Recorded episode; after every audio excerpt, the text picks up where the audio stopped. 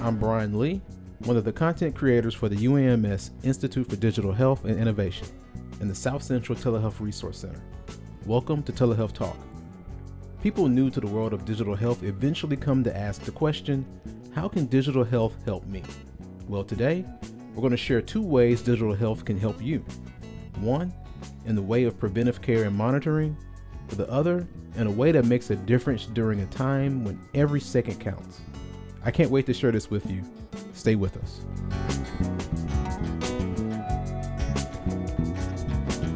Imagine if you were just recently released from the hospital from a bad injury and making trips every week to visit your doctor for checkups is an extremely painful experience. Or what if you're homebound and regular visits to your doctor is just out of the question? Well, what do you do? Well, Amanda, a monitoring nurse with Home Health Visiting Services in Saco, Maine, has a solution. We do telehealth monitoring um, for patients um, just so that they can get their vital signs from home. And we um, connect them to, you know, services, physicians, um, help them out, and, you know, make sure they're doing okay every day. Usually we do CHF patients, um, COPD, we do diabetes, um, anybody who's usually they're homebound in their home um, or just anybody that needs monitoring with their vital signs every day. If patients who have just gotten out of the hospital that really need that monitoring every day by a nurse. That's Catherine Little River.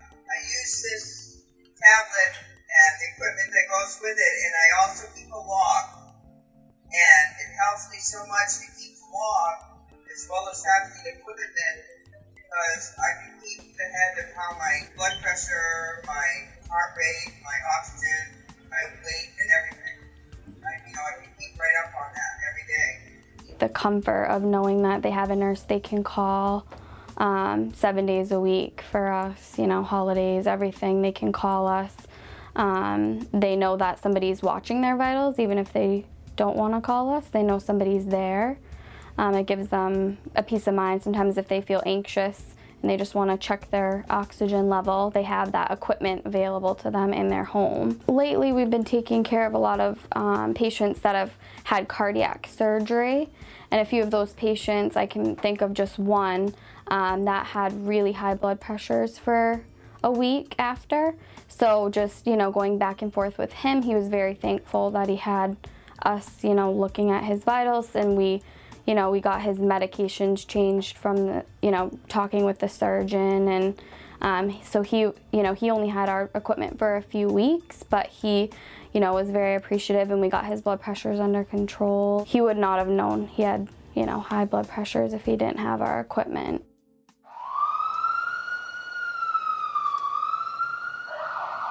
Another way digital health can help you is during an emergency. But in this scenario, it isn't a normal emergency situation.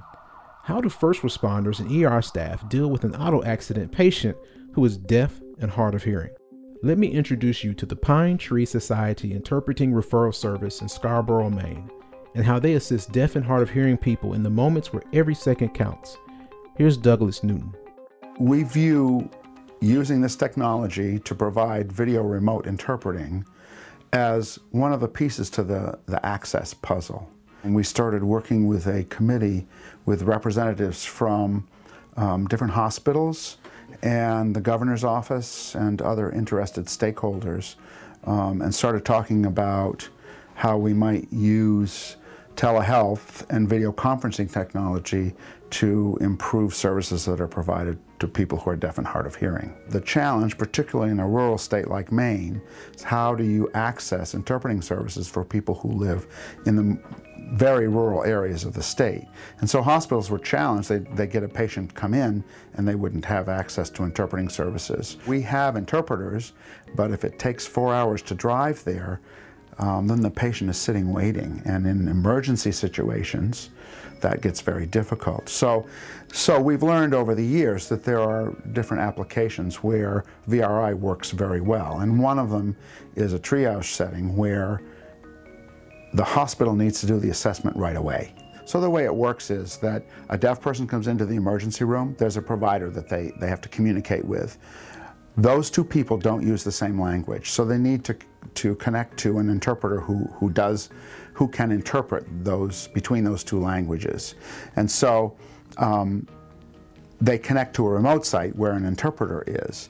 When we're communicating, communicating with people, we are accessing a variety of cues, and, and some of them are visual, and it's not just spoken language. Some of the outcomes that, that we hope will happen is that, that deaf and hard of hearing patients can access medical care in their local community and not have to travel to a larger facility that has access to more interpreting resources. I can remember the first time that we connected to uh, a medium sized hospital up in the county, um, and the deaf person said, Well, where are you? And I said, Well, we're in Scarborough. You're kidding. You're that far away. When they hadn't really had access to interpreting services until that point. So, um, you know, I, th- I think that it's making interpreting services more accessible on a daily basis.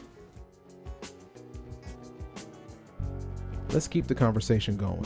You can find and follow us on Twitter at Learn Telehealth, on Facebook, the same name, Learn Telehealth, and you can always leave us an email at info at learntelehealth.org. Thanks for listening.